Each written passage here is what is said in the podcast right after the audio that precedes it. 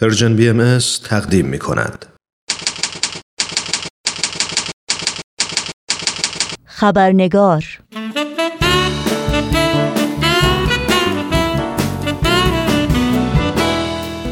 همراهان خوب رادیو پیام دوست و دوستداران برنامه خبرنگار بسیار خوش آمدین نوشین آگاهی هستم و خبرنگار این هفته رو تقدیم می کنم قبل از اینکه به میهمان خبرنگار خوش آمد بگیم و به بخش گزارش ویژه این برنامه بپردازیم نگاهی گذرا داشته باشیم به پاره از سرخطهای خبری در برخی از رسانه های این سو و آن سو و فراسوی ایران زمین. تداوم محرومیت آرش صادقی فعال مدنی زندانی از مراقبت درمانی. محکومیت فرشته توسی فعال دانشجویی به 18 ماه زندان. نامه چهار زندانی سیاسی زن از زندان اوین در مورد تشدید برخوردهای غذایی و امنیتی علیه فعالان مدنی و روزنامه‌نگاران زندانی. دیدبان حقوق بشر می‌گوید ادعای شکنجه فعالان محیط زیست باید فوراً بررسی شود.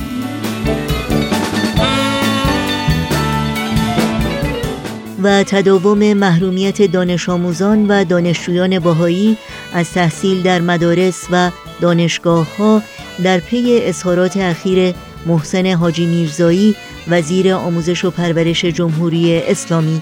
او اخیرا گفته است اگر دانش آموزان اظهار کنند پیرو ادیان دیگری بجز ادیان رسمی کشور هستند تحصیل آنها در مدرسه ها ممنوع است.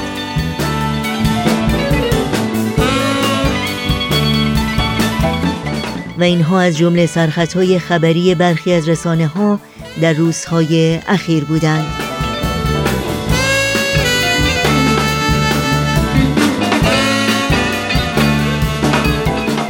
اما سازمان ملل روز سیوم ماه اوت در تقویم بین المللی را روز جهانی ناپدید شدگان نامگذاری کرده چرا که بر اساس گزارش این سازمان هر ساله هزاران نفر در جهان به دلایلی گوناگون و در شرایطی موهش و غیر انسانی به خصوص در حکومت‌های دیکتاتوری و یا در ناآرامی‌ها و درگیری‌های سیاسی و یا در مسیر مهاجرت ربوده و ناپدید میشند و یا در مکانهای بینام و نشان بدون اطلاع خانواده هایشان و یا دسترسی به وکیل، زندانی و مورد شکنجه قرار می گیرند.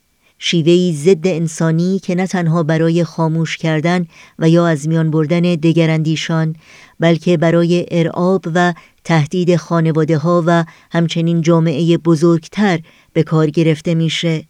شیوهی که حکومت جمهوری اسلامی ایران نیز علیه شهروندان خود از جمله شهروندان بهایی اعمال کرده. شهروندانی که پس از گذشت چهل سال از پیروزی جمهوری اسلامی همچنان قربانیان نقض فاحش حقوق بشر در سرزمین مادری خود هستند. آزار و اذیتی که به اشکال مختلف و در ابعاد گسترده از آغاز انقلاب اسلامی تا کنون ادامه داشته.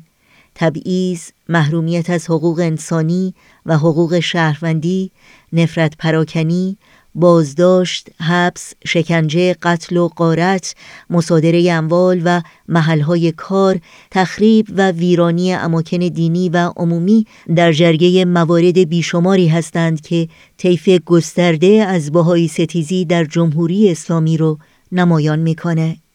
اما شاید بتوان گفت که یکی از اولین و فجی ترین انهای این بهایی ستیزی آدم ربایی بود که تعدادی از برجسته ترین، فرهیخته ترین و شریفترین شهروندان ایران زمین را هدف قرار داد. محمد موحد، علی مراد داوودی، روحی روشنی، اولین شهروندان بهایی و از اندیشمندان برجسته ایرانی بودند که جداگانه و به ترتیب در خرداد ماه، آبان ماه و دی ماه 1358 خورشیدی در مسیر کار در پارکی در شهر و یا در مسیر خانه در شهر تهران رو بوده و ناپدید شدند. در مرداد ماه سال بعد یعنی 1359 خورشیدی اعضای محفل ملی بهایان ایران همراه با دو تن از مشاورانی که در جلسه محفل حضور داشتند در یک یورش ناگهانی توسط افراد مسلح ربوده و ناپدید شدند و تا به امروز از این ربوده شدگان هیچ اثر و یا خبری به دست نیامده است. پیرامون این موضوع در خبرنگار امروز گفتگوی کوتاه تلفنی داریم با خانم دکتر منا محمودی دختر آقای هوشنگ محمودی و خانم ژینوس محمودی از اعضای محافل ملی بهایان ایران بعد از پیروزی جمهوری اسلامی که یکی رو بوده و ناپدید و دیگری دستگیر و تیرباران شد. با هم به خانم دکتر منا محمودی خوش آمد بگیم و گفتگوی امروز رو آغاز کنیم.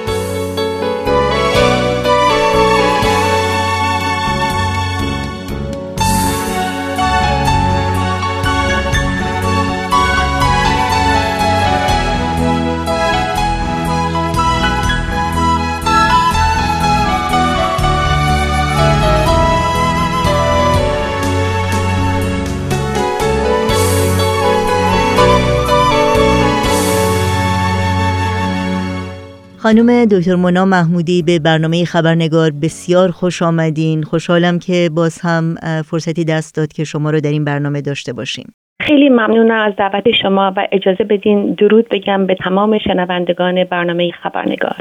خیلی ممنون. خانم محمودی امروز در مورد موزل آدم ربایی یا ناپدید شدن افراد صحبت می کنیم پدر شما آقای هوشنگ محمودی از افرادی بودند که بعد از پیروزی انقلاب اسلامی در ایران ربوده شدند. در مورد روزی که واقعه ربوده شدن پدر شما اتفاق افتاد روزی که پدرتون و همکارانشون ناپدید شدن از شما بپرسم چه اطلاعاتی در این زمینه دارید و چگونه باخبر شدین از این موضوع؟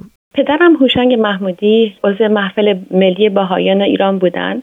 ایشون در جلسه محفلی که در روز پنجشنبه سیوم مرداد 1359 خورشیدی مطابق با 21 اوت 1980 میلادی تشکیل شده بود و همراه سایر اعضای محفل ملی و علاوه دو نفر از مشاورین این محفل روبوده میشن توسط اشخاص مسلح و به جای نامعلومی میبرنشون و به طور کلی ناپدید میشن و دیگه از اونها هیچ خبری نداریم.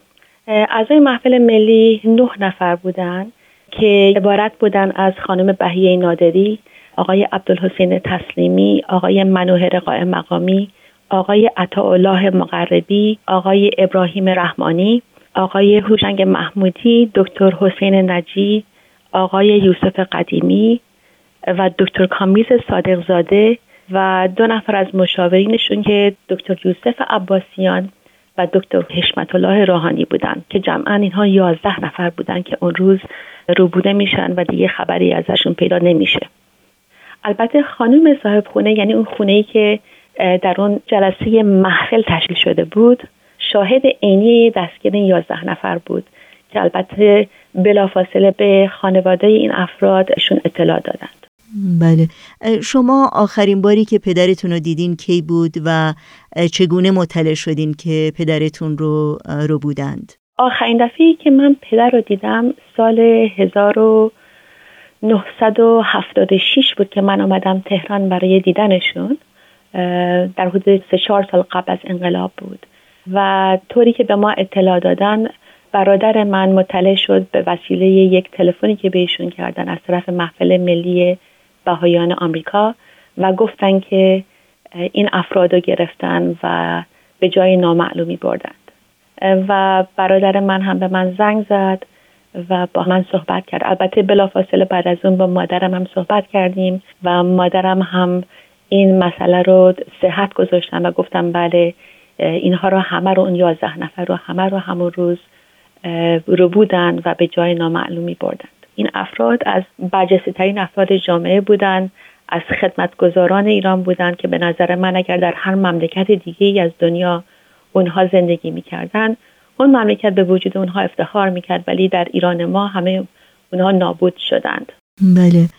تاثیر این واقعه تاثیر این جنایت در حقیقت بر روی خانواده شما چی بوده و فقدان والدین که عزیزترین افراد در زندگی واقعا هر انسانی می‌تونن باشند البته سخت و غیر قابل تصور هست اما آیا نوعی که این افراد از شما گرفته شدند تحمل این فقدان و این بیعدالتی رو سختتر کرده؟ البته از نظر شخصی این واقع ضربه روحی شدیدی به همه ما زد و می‌دونین که در آن روزهای اول انقلاب و ماهای انقلاب فضای ایران خیلی متشنج بود و اونقدر بهایا رو اذیت می‌کردن اینقدر تنفر در جامعه ایران وجود داشت و وجود آورده بودند و مخصوصا آنهایی که به قدرت رسیده بودن به قدری تمام وجودشون سرشار از تعصب و تنفر بود که انگار فقط می‌خواستن بکشن و خراب کنن. و در اون موقع همه بهایای ایران در استراب بودند که ممکنه هر آنی یه بلایی به سرشون بیاد. و البته اونا هیچ موقع پناهی نداشتن و هنوز هم ندارن. مدام این اتفاقهای وحشتناک میافتاد و ما هم که در خارج از ایران بودیم من و خواهر و برادرم و البته تمام بهایای دنیا مسترب بودیم و نگران همه بودیم. و البته طبیعتا چون پدر مادر من از افراد شناخته شده اجتماع بودن و باهایی بودن ما نگرانی داشتیم که اونها بیشتر در خطر باشن. و بعد از این اتفاق انقدر در شک بودیم که راستش رو بخواین فقط نگران مادر بودیم و یاد متوجه نبودیم که چه شکلی بابا رو بردن پدر رو بردن. در اون روزها راستش بخواین من فقط فکر می‌کردم که مامان من در چه حالی هستن و بعد از اینکه مادرم و تژین و نعمت محمودی اسمشون بود اعدام کردن به خاطر بهایی بودنشون همیشه فکری که من داشتم این بودش که خدا رو شو که پدرم رو اول گرفتن. چون می‌دونستم که تحمل رفتن مادرم برای پدرم بی نهایت مشکل می بود و البته مامان من برای ما بعد از اینکه پدر رو گرفتن نامی می نوشتن و می گفتن که اونقدر مسئولیت های سنگین دارن رو دوششون که سعی می‌کنن از فکر پدر رو حتی ما فرار کنن. و می گفتن که اگر فکر شما و بابا رو بکنم انقدر احساسات شخصیم در بیان بیاد که نتونم کارهایی که باید بکنم و مسئولیتی که دارم اونا رو انجام بدم. البته ما هم یه همچین حالتهایی داشتیم.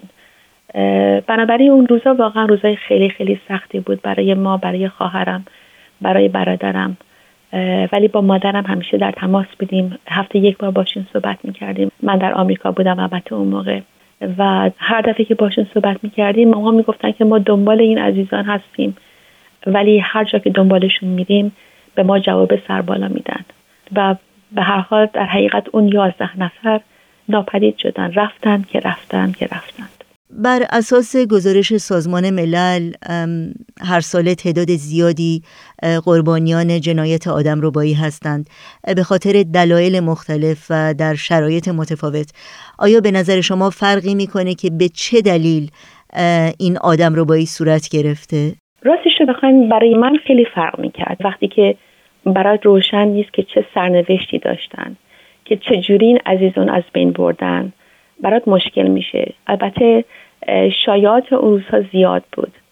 این ندونستن حقیقتی که واقعا چه بلایی بر سر آنها آوردن. و به مرور زمان حتی مشکلتر هم شد. من هنوز منتظرم که این افراد هر کسی که در این جنایت دست داشته بیاد و حقایق رو فاش کنه. چرا و به چه دلیلی این کارو کردن؟ بر اساس چه مدرکی این کارو کردن؟ دستشون رو به خونه این افراد بیگناه آلوده کردن. من مطمئن هستم که برای خانواده های همه کسانی که عزیزانشون رو اینطوری از دست دادن واقعا مشکل هست. چون دلیل اینکه این سرنوشت رو داشتن به خاطر باورهاشون بود. باورهای بلندشون بود. و اونها البته می‌تونستن که بگن ما این باورها رو نداریم و جون خودشون رو نجات بدن. ولی اونها هیچ موقع این کار رو نمی‌کردن و راستش رو بخواین من خواهر و برادرم انتظار این قضیه رو داشتیم. چون همونطور که گفتم پدر مادر شناخته شده بودن باهایی بودن از اعضای فعال جامعه ایران بودن. و خدمت می‌کردن. به جامعه ایران خدمت می‌کردن به جامعه باهایی خدمت می‌کردن. و دیر یا زود اینا رو به هر حال قرار بود اذیت و آزار بکنن به خاطر باورهاشون.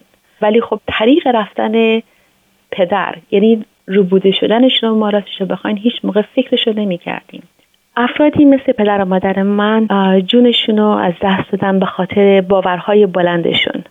به خاطر اینکه حاضر نشدن پشت پا بزنن به اعتقاداتشون.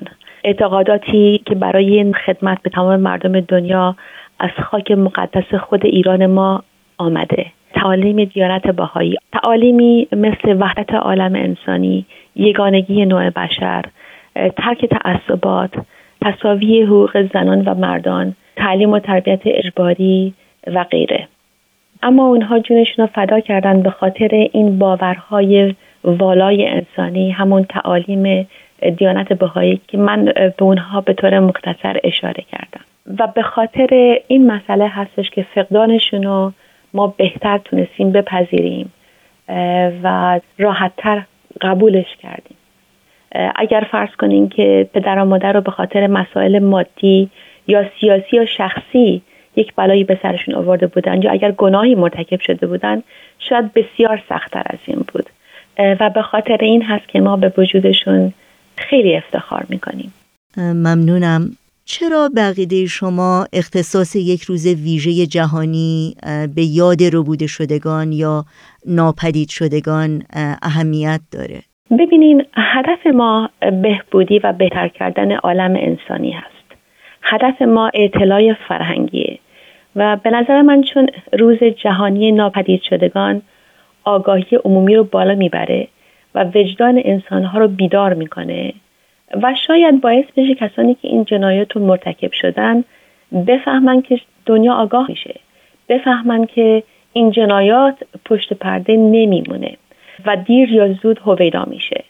و این آگاهی به نظر من قدم اول هست برای رسیدن به این هدف هدف بهبودی و بهتر کردن عالم. و ما باید همگی برای بهتر شدن دنیا با هم همکاری کنیم و به نظر من این یکی از منافع داشتن روز ناپدید شدگان هست. از طرف دیگه این آدم رو ها نشون میده که در یک جامعه چقدر بیثباتی چقدر بیقانونی چقدر انسان ستیزی وجود داره. این جنایات نشون میده که مشکلات بسیاری در جامعه وجود داره.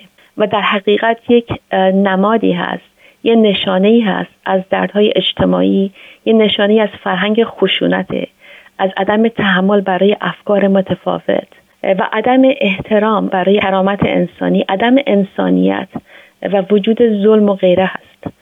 چرا باید یازده نفر از بهترین و برجسته ترین خدمتگزاران ایران روبده بشن و ناپدید بشن؟ و هیچ اثری هیچ اثری راستش بخواین بعد از 39 سال از اونها پیدا نشه. و این خانواده ها ندونن که بر سر این عزیزانشون چی اومد.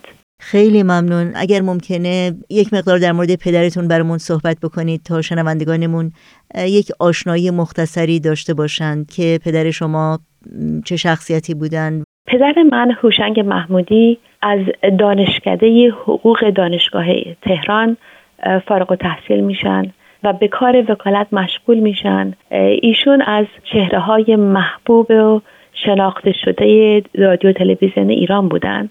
در ضمن کارشناس تعلیم و تربیت بودن و عاشق بچه ها و جوونا بودن و همیشه برای تعلیم و تربیتشون تلاش می‌کردن و به خاطر همین مسئله بود که بنیانگذار و مدیر مرسی مکتب نوبخت هم بودن.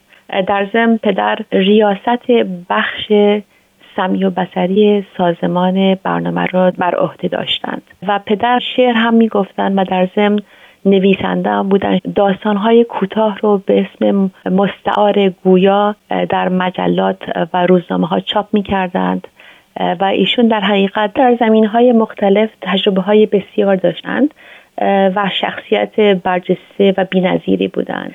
مخصوصا در اون زمانی که در رادیو تلویزیون ایران کار می‌کردن خیلی از اشخاصی که همسن و سال من هستند به عنوان پدرجان میشناختن و به طور قطعی می‌تونم بگم که شاید پدر از محبوبترین و محترمترین چهره های تلویزیون ایران بودند. ممنونم خانم دکتر مونا محمودی از وقتتون و از شرکتتون در این برنامه و از توضیحاتی که با شنوندگان عزیز ما در میون گذاشتید. خیلی ممنون و سپاسگزارم از این فرصتی که به من دادید. خدا نگهدار. ای سر گوشه صحرا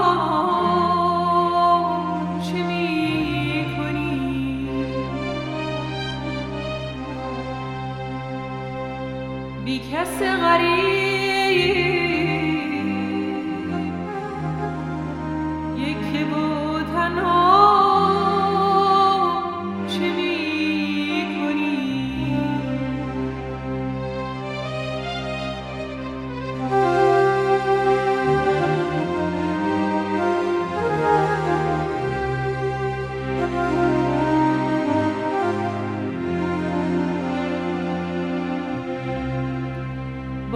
could you?